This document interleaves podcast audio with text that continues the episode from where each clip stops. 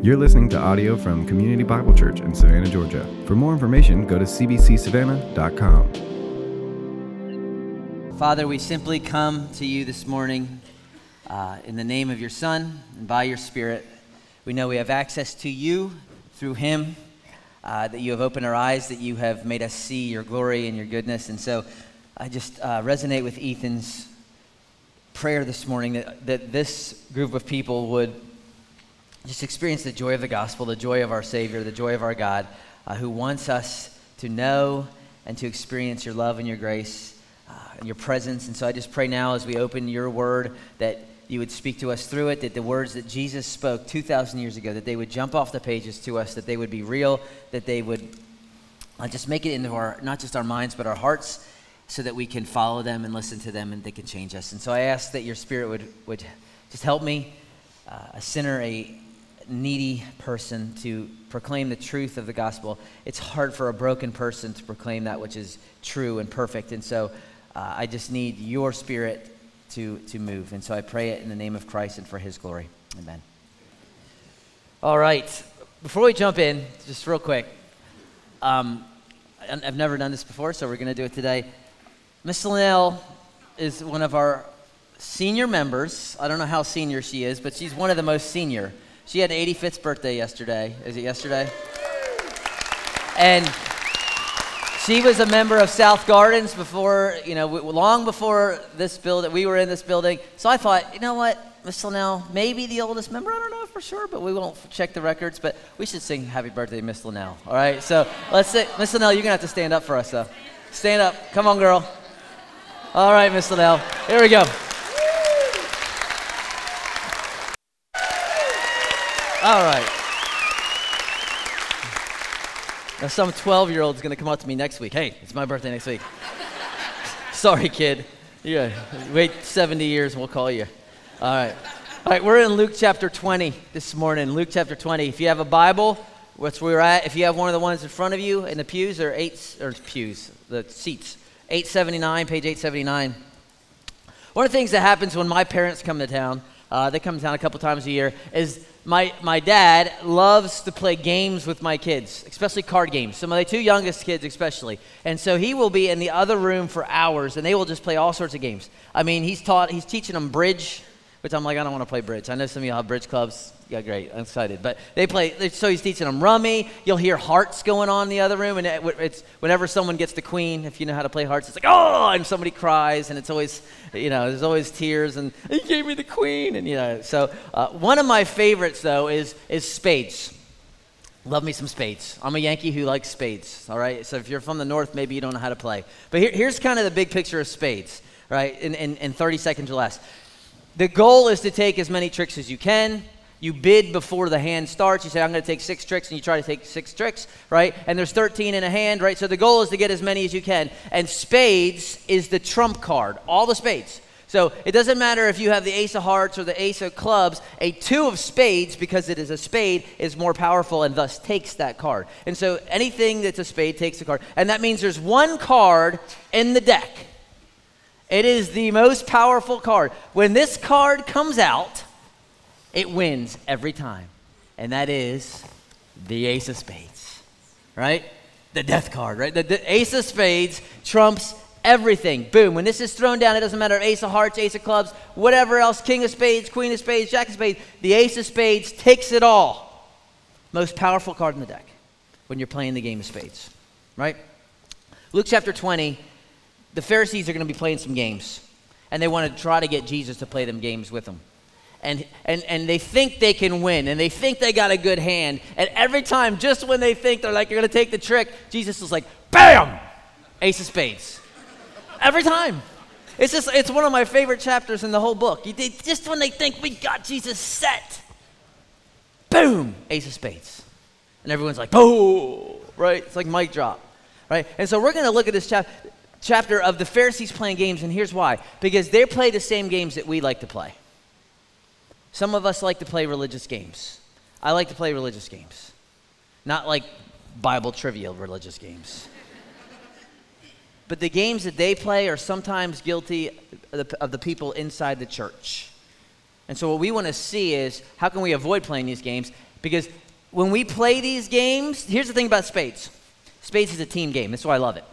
When, I, when you have a good partner. If you don't have a good partner, hate spades. right? If they don't know how to play, you put them on the other team. But if you have a good partner, it's great to play spades. But here's the thing Jesus is the ace of spades. Do you want to play on his, on his team or you want to be his opponent? That's the question. Because he's going to win every time. He's got the ace.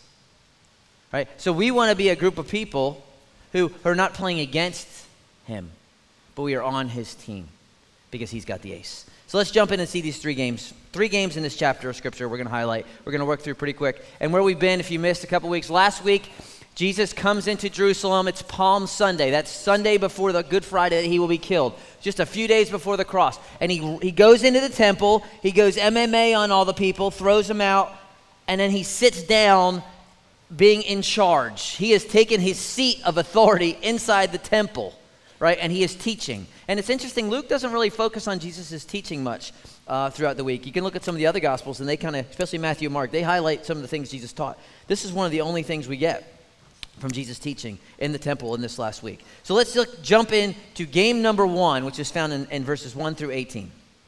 All right? Verse, tw- verse 1. One day, as Jesus was teaching the people in the temple and preaching the gospel, the chief priests and the scribes with the elders came up and said to him, Tell us by what authority you do these things. Who, who is it that gave you this authority?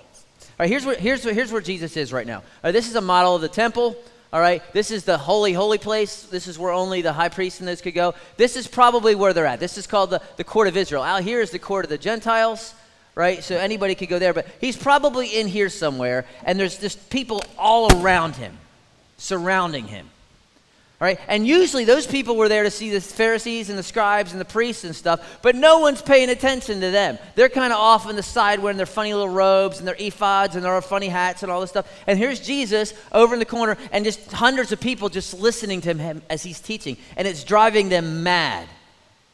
And so they go up and say, who, who are you that you do this? We know, they know his pedigree. They know that he is a son of a, of a Galilean carpenter, or at least he's the stepson. They know where he's from. They have the Levitical background. They have the, the Aaron, the blood from Aaron. They, that's their deal. And so they're saying, who gives, you the, who gives you the right to come in here and clean this place out? Who gives you the right to come in here and sit and teach where we're supposed to be teaching? And so they ask him this question Who gives you the authority? And so he answers them, I will ask you a question. Very Jesus like. Answers the question with a question. He says, Tell me, was the baptism of John, that's John the Baptist, was that from heaven or from man? I.e., was John the Baptist sent by God, or was he just kind of this dude that shows up? And then they get, you, know, you just picture him like, talk about, right? And so they gather in the corner. And we get a kind of snap picture of what they say. They say, What are we going to do? If we say from heaven, if we say it's from God, then they're going to be like, Well, why didn't you believe him? But if we say from man, then all the people are going to stone us because they convinced John was a prophet. So they do what all politicians and religious people do when they get together in a room and try to figure something out. They come back looking all official and they say, Our official position is, we do not know what our position is. That's what they, they, we don't know where it came from. Right? They're scared because this, but here, here's the thing they do. That, they know what they believe. They don't believe John was from God because they rejected it. But they're so scared of the people, they don't want to tell them that. Right? And so Jesus says, okay, well then, neither will I tell you by what authority I do these things. Right? Now, that wasn't the ace of spades. The ace of spades is coming. That was like the queen. All right? But here's what he does. He says, I'm not going to tell you where my authority comes from. And then what he's going to do? He's going to tell him where his authority comes from. But he's going to do it through a parable. And so he looks at all the people and he says, A man planted a vineyard. Now, understand again, I've told you this before. When they hear anything about a vineyard, they immediately get the imagery that vineyard means Israel, because in the Old Testament, that was a common picture. It's kind of like, you know, bald eagle, we think America, barbecue, America, NASCAR, Southern America, right? Okay. But it's so that the picture for them when they hear vineyard is us right? Right out of Isaiah. So a man planted a vineyard, lent it out to tenants, and went to a, another country for a long while. And when the time came, he sent a servant to the tenants so they would give him some of the fruit of the vineyard, but the tenants beat him and sent him away. And each one of these servants pictures a prophet, like a Jeremiah or an Isaiah, who every time would come with God's message and they would reject him or they'd kill him or they'd throw him out. And so he sent another servant, they beat him and treated safely, and they sent him away empty handed. And he sent a third, and this one they wounded and cast out. And so the owner said, What, what do I do? Ah, I will send my son, my beloved son. My special is the idea. The one of a kind son. And, and it's perhaps they will respect him. It's stronger in the Greek text. It's like, surely, surely they'll listen to this guy. He's my son. And this pictures, by the way, the patience of God. How patient was he with Israel? Hundreds of years, hundreds of prophets. Just keep sending them. So he does. In verse 14, and the tenants saw him. They said, This is the heir. Let us kill him so the inheritance will be ours. And so they threw him out of the vineyard and they killed him. Notice the order. They throw him out and then they kill him. It's a picture of what's going to happen to Jesus in a couple days, where they take him outside the city and they kill him. And then he asks this question. It's rhetorical, but it's, it's strong. He says, What then will the owner of the vineyard do to them? And it's like you can picture Jesus with this pause. What do you think he ought to do? Don't answer. I'm going to tell you what he's going to do. He will come and destroy those tenants and give the vineyards to others. And when they heard this, they say, it, it, it's Greek, it's super strong. It's me genoito. It's the same thing Paul says with, in Romans 6. Should we keep sinning that grace may increase? Me genoito. No way. It can't happen. No, that's not going to happen. Braves aren't going to win the World Series. It's not going to happen. Can't happen. Right? It's, it's super strong. Why? Because they know he is talking about them and, and taking, the, it, taking the nation away from them, taking the blessing away from them, and they get it. And then Jesus looks right at them. And the word for looked directly is a strong word. It's like he gazes into their soul. This is a serious look. He says, What then is this that is written? He said, What does it mean then?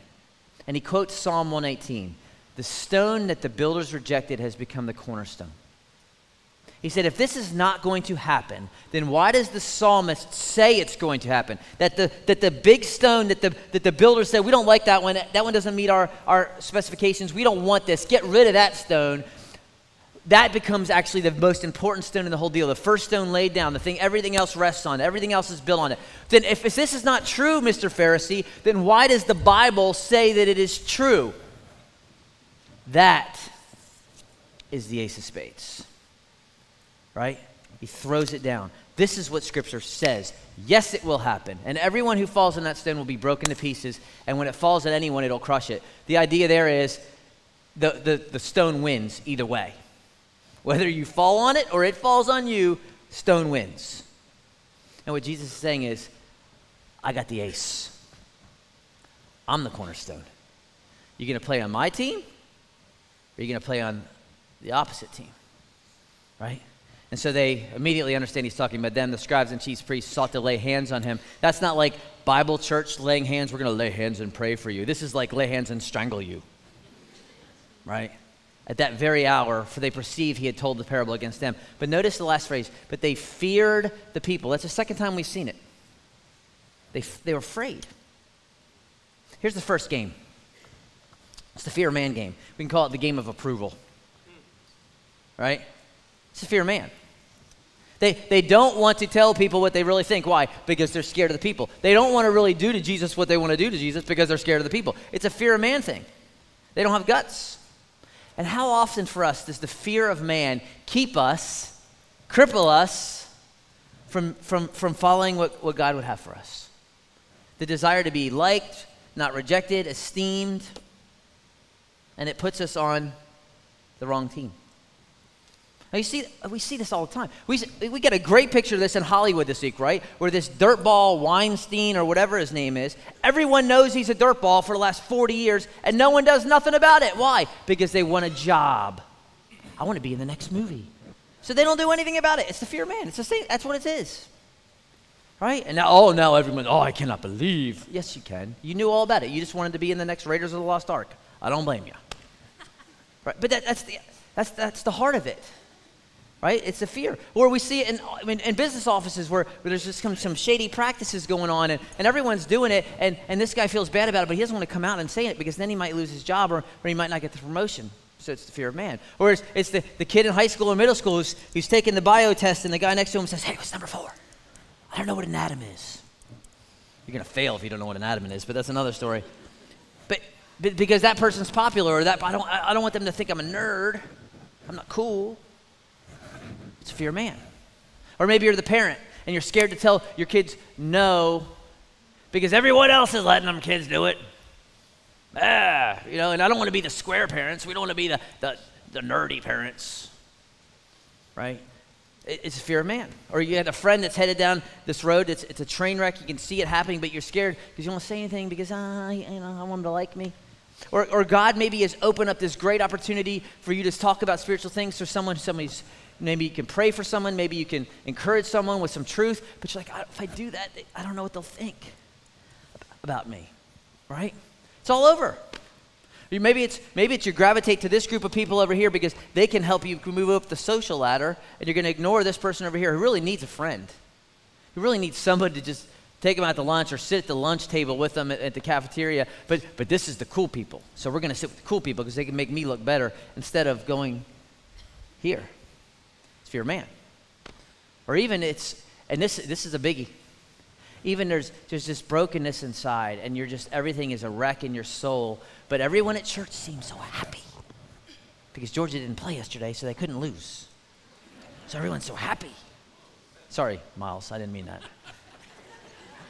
I, but, but really, we're all just putting on a shiny, happy people, in the words of REM.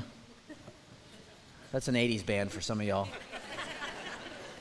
we just we, I don't want to I don't want to act like our deal is so bad because or my that uh, my teenagers are so this or because then everyone will think that that I'm just this wacko bad Christian. And it's the pretend it's it's it's the fear of man game. Right? And and, and we all we all desire to be like I desire to be like that's my one of my biggest flaws as I, as I hate not being liked, right? I mean, we, we have a culture of like, like, like, like, like, and friend, friend, friend, friend, friend, and you know, you know, tweet, tweet, tweet, tweet, tweet, and all these things, and we want the and, and so I, I don't think necessarily that's horrible, but but the reality is, the further the culture and, and, and the, the gospel kind of split off, the more and more you're going to be unfriended and unliked. We, but we, we, we have that desire. We're like the great theologian Rocky Balboa who, in, in, in, the first movie, if you remember the first Rocky, uh, the night before he's about to fight Apollo, he goes to Adrian and he says, If I could just go 15 rounds with the champ, 15 rounds. No one's ever gone 15 rounds with the champ. If I could just go 15 rounds, then I'll know that I'm not a bum. It's like, that's, what, that's us. If I could just this, then everyone will know that I'm not a bum. And you got to understand you're not a bum even if you, don't, if you go two rounds with the champ. Because, because of who you are in Christ. That is where our identity, our value in the image of God. And so we don't have to perform and we don't have to make everyone happy. In fact, the writer of the Hebrews, I love it, he says this. He says, Keep your life from the love of money and content. But notice, for he has said, this is God speaking to you now. Take this, church. I will never leave you or forsake you. Think about that. I will never leave you. I will never betray you. Friends will, family will, and then here's our response. So we can confidently say, The Lord is my helper. I will not fear. What can man do to me? Actually, that is a quote from Psalm 118, which is the very psalm that Jesus is quoted from. The Lord is my helper. Who I don't need to fear. What can man do to me? What's the worst he can do? Because you're on the same team with the cornerstone, with the rock, with the one who's got the ace right? Peter uses this text in, in 1 Peter 2. He says, It stands in Scripture, I, I lay a stone in, a, in Zion, a cornerstone chosen and precious. Whoever believes in him will not be put to shame. So the honor, listen to the language, not to shame, but there's honor. And then he quotes the stone which the builders rejected. What's, what's Jesus saying? You want to be on my team or you want to be over here? I don't need you to impress me. I don't need you to, to earn my approval. My approval is seen that I sent my son to die for you. That's my approval. Right? And so for us, just rem- as a reminder hey, the fear of man or to follow That, that's it's a game. Are we playing it? Look at the second game, found in chapter 20, 19 through 26.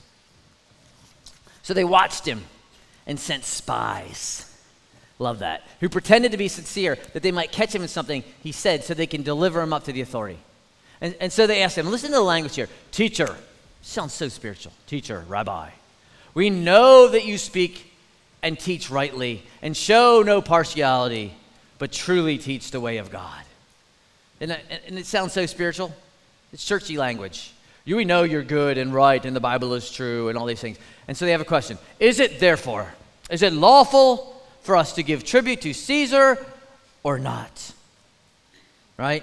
And the idea of tribute is what they call the poll tax. Rome would, call, would every year tax its subjects, not its citizens, but its subjects, those who had conquered. This is why there's always censuses going on, right? You know, in, in the first year of Tiberius, blah, blah, blah, there's a census. Why? Because Rome wants to know how many people they can tax. So you would pay what is called a denarii tax every year to Rome. And so what these guys are asking is is it, and, and the word is, is it lawful? The idea there is, what does the Bible say? What does Moses say?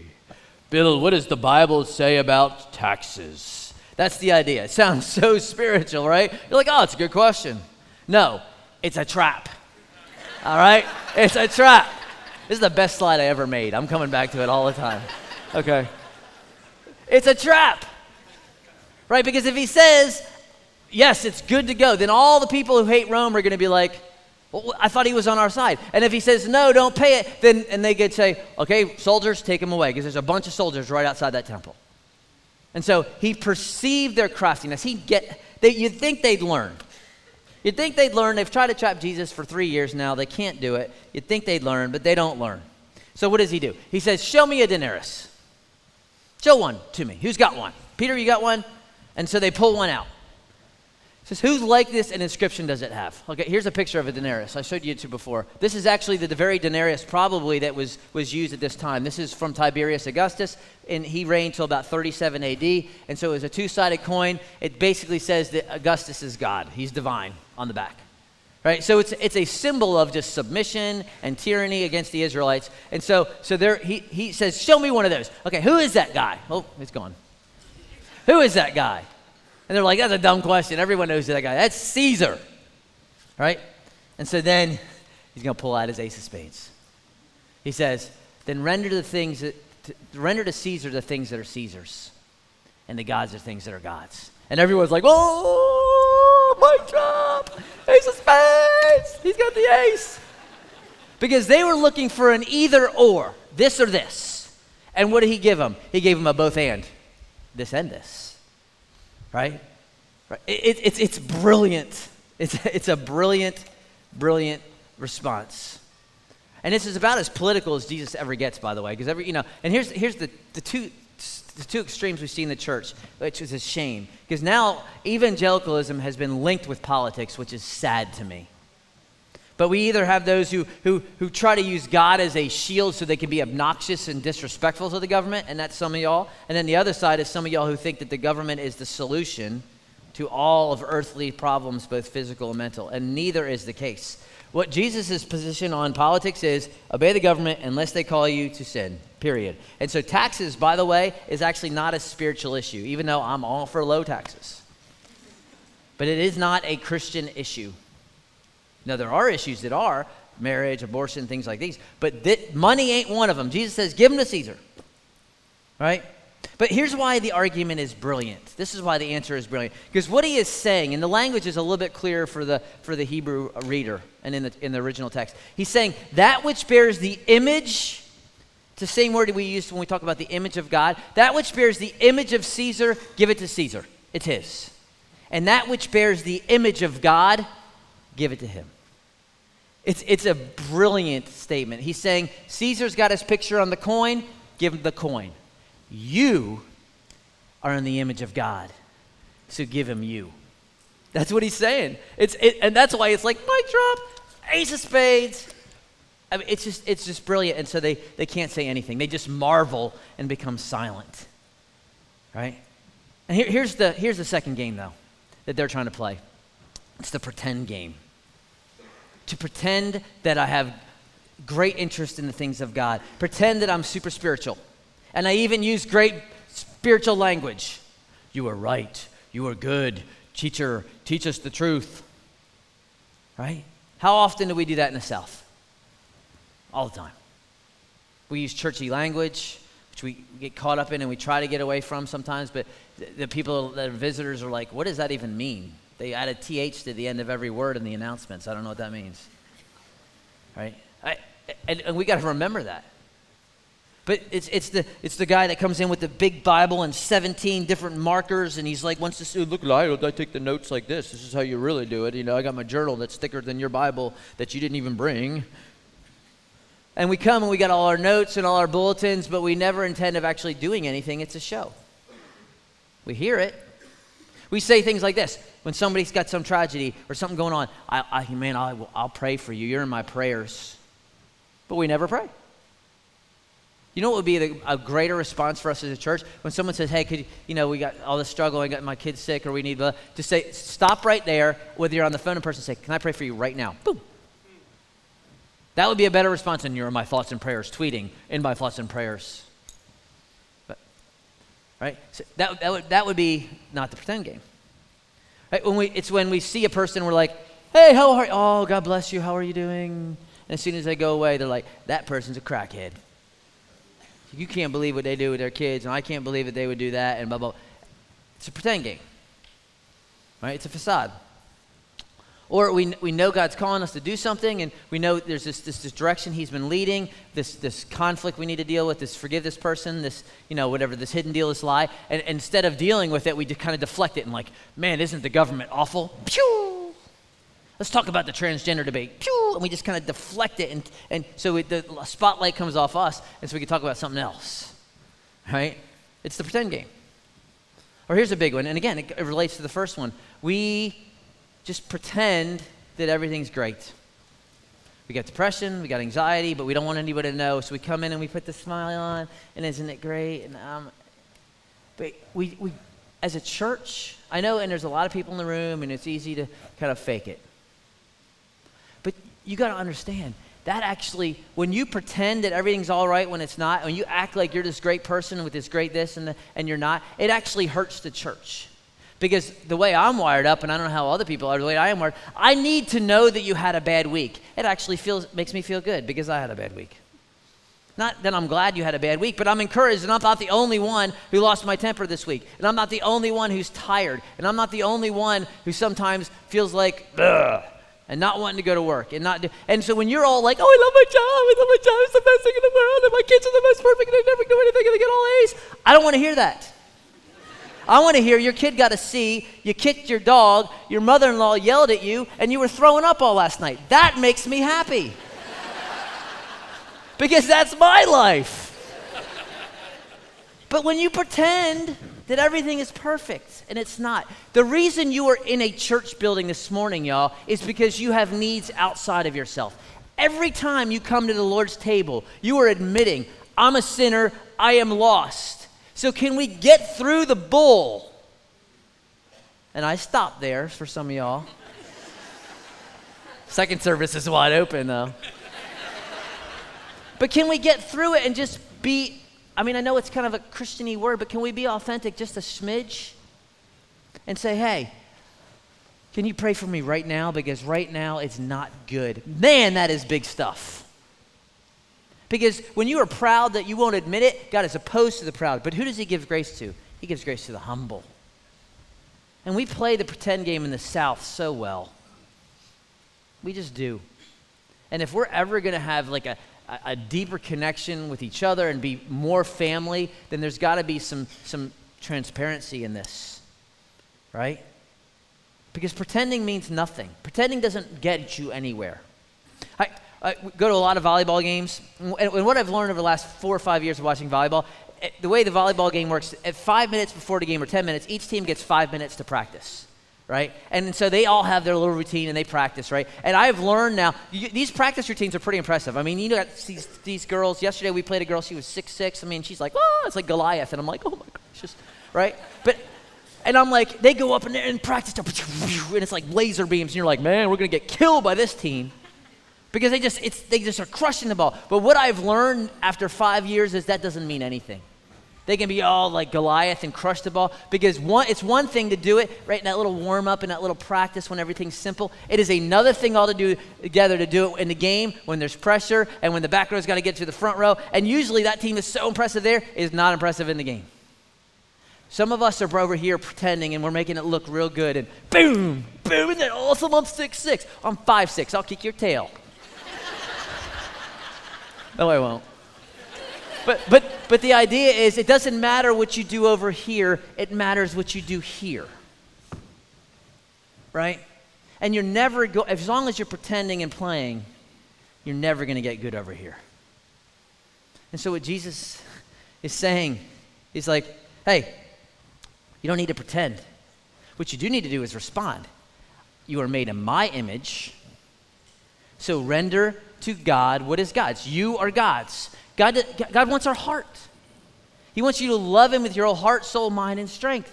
He doesn't want you. God sees through your pretending. Do you realize that, y'all? He can read their minds. He, he sees right through it. He's not like, whoa, that took me for a, whoo, couldn't see that. He knows. You can be open with Him because He knows. And so I don't want to be a people who continually trade nearness to God and, and, and, and true true intimacy with God for religious activity to fill up the void so we can not think about it and deflect it. Or, or, or a spiritual lingo that makes us seem real spiritual, but not really. It's, it's a game. If, so if the Holy Spirit today is speaking to you, and he, and he is, because he's alive and he's in you, and you don't even need me. He just sent me once in a while to encourage. But the Holy Spirit lives in you. If he's speaking to you, follow. Render unto God what is God's. What is God's? You are God's. Don't worry about your taxes.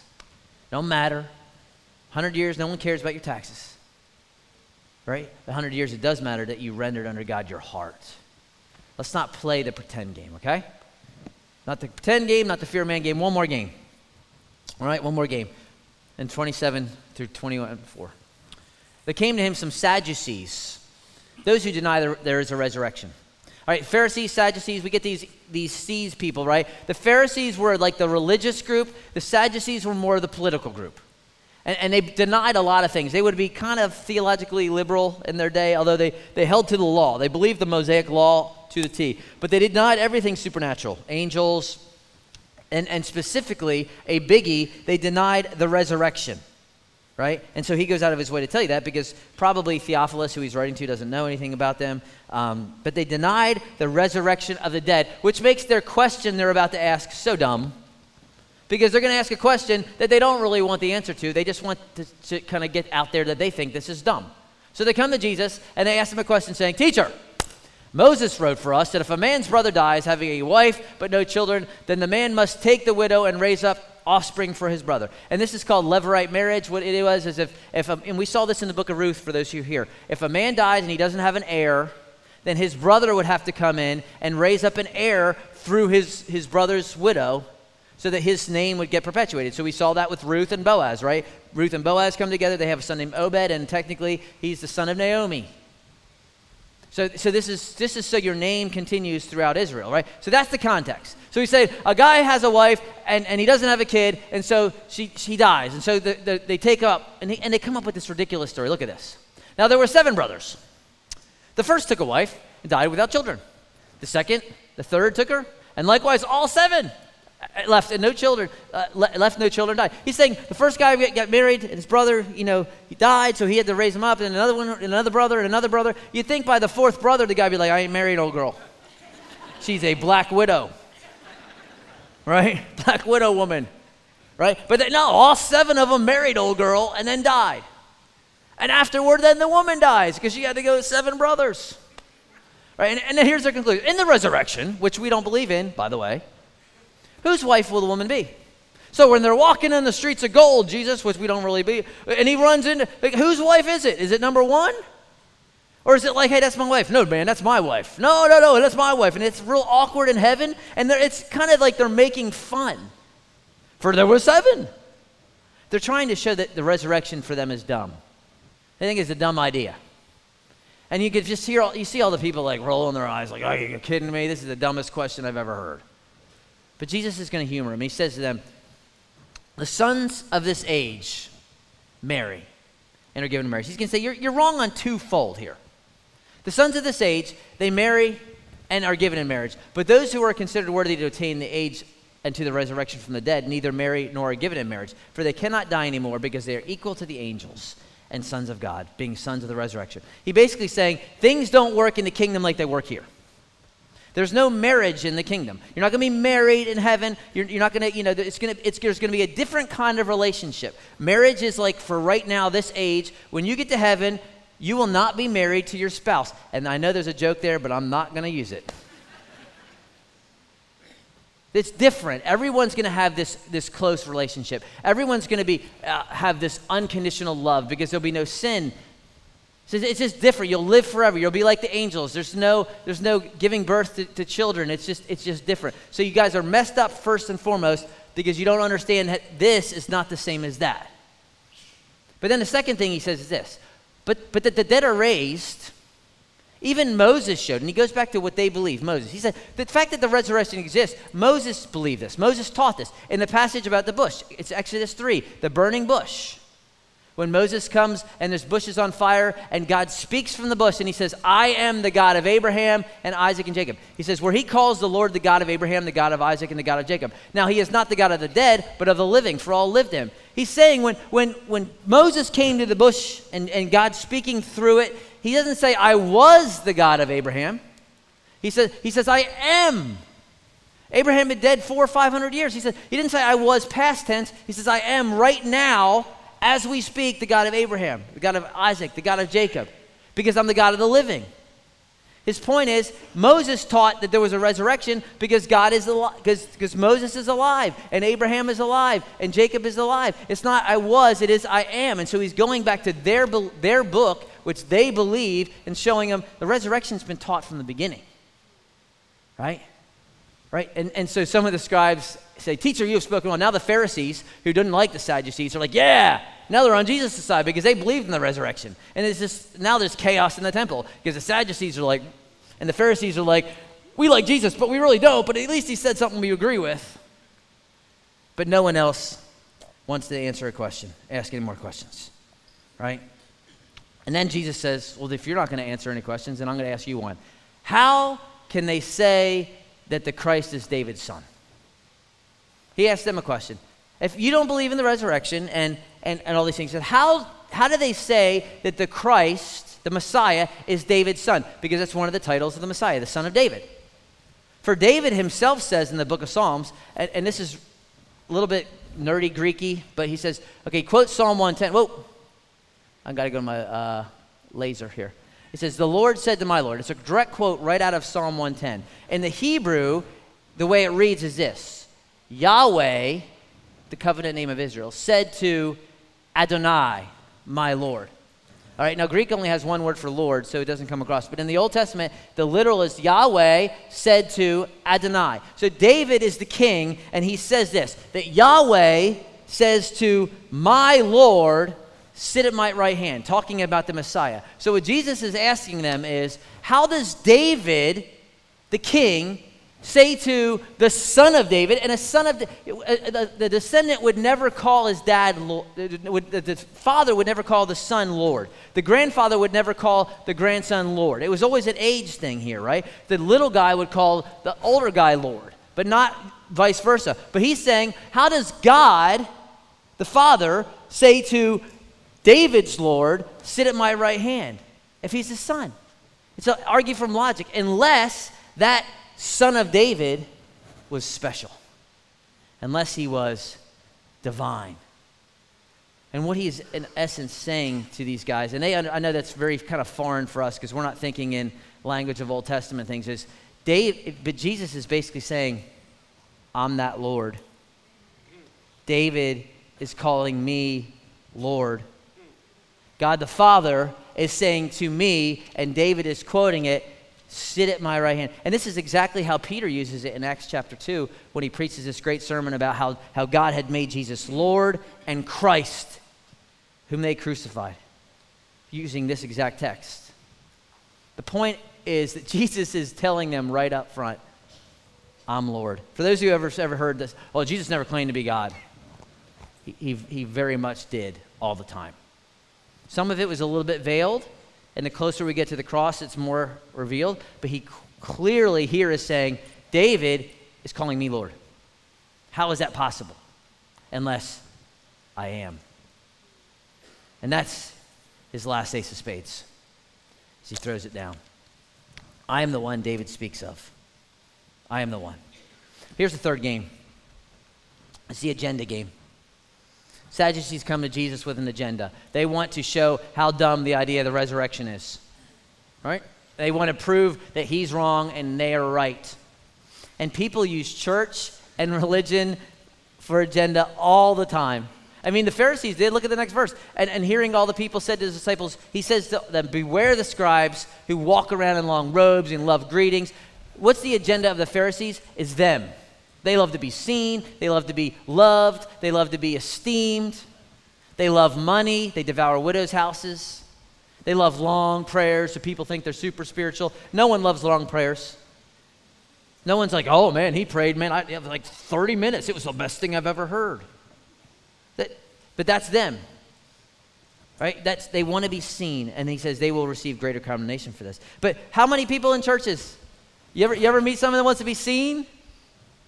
So everyone else is wearing t-shirts and shorts. They wear a tuxedo because they want to be seen. They come, they come to community group and it's they got the me monster. It's all about them. And they, and they dominate a community group. Some of our community group leaders are so sweet. They're like, they'll come to us, what do I do about X? Because all he does is talk, talk, talk, talk, talk, talk. We got to shut him down. It's all about me, me, me, me, me, me, me, me, me. Right? Happens all the time in the church. People that ask, I get questions all the time, and I, I pretty much know if they want an answer or if they don't. They already know what they believe. Right? So just, if you're going to ask me and you already have a position, just say, hey, what do you believe about this? Because this is what I believe. Don't think, what do you think about? Because you know, there's a, you know they're not there to hear, they're to kind of test you to see how smart, or maybe to show you how smart they are. I've read an article in BibSac. But it's, it's not, it's, it's an agenda. Maybe money is an agenda. We see churches, people use churches to make social contacts and business contacts and, and to kind of get their deal going. If I go to that church, they got a lot of people that can maybe invest in my deal. Right? Happens all the time. Or maybe uh, there's a bunch of people in the social ladder that I can, if I can get in with that crowd, then maybe I can, you know, do that. Money is an agenda, just like it was for the Pharisees. Maybe it's kids. Well, my kids are crazy now and they're about to be teenagers, so I better take them to church. Let Talavo fix them. Come on, Talava, get him. Talava's good, but he ain't that good. Right? But that it's an agenda. Or maybe because people just people love power. So they try to get into a place where they can get close to a person that's got some authority, so they can get maybe they can get some authority and have, have some say. Or maybe it's just people want to manipulate God. Well, if I go to church, then maybe God will make me happy. Some people come to church to find a spouse. It's not a bad thing. It can't be the thing, but you should find, there's, this is a good place to find a spouse, right? But really, in the end, what is the agenda? What, what should the agenda be? The agenda is worship. Like Ethan said it right up front. It's worship. It's like this widow that Jesus says. Jesus looked at the rich putting their gifts in the offering box. He saw a poor widow put in two, two small coins, two, two pennies. Penny, we walk, away, we don't even pick up pennies unless you're like superstitious. Pick, see a penny, pick it up, and all day long I'll have a good luck. Woo, got a penny, right? That's the only time we'll pick it up. Everyone else is like, penny, I ain't worth bending over and hurting my back for. If this woman puts in two pennies and Jesus says, I tell you, she put in more than everybody. They contributed out of their abundance, she out of her poverty. See, that's worship. She comes to the temples and she worships. She gives of herself. She sees the worth of God and says, All I got is two pennies, but, but I'll give him all I have. That is, that's the only agenda that the people of God gather to hear the word of God, to encourage each other, to sing the word of God, to just be with each other. That is the agenda. It's to make much of the Son. It can't be about you.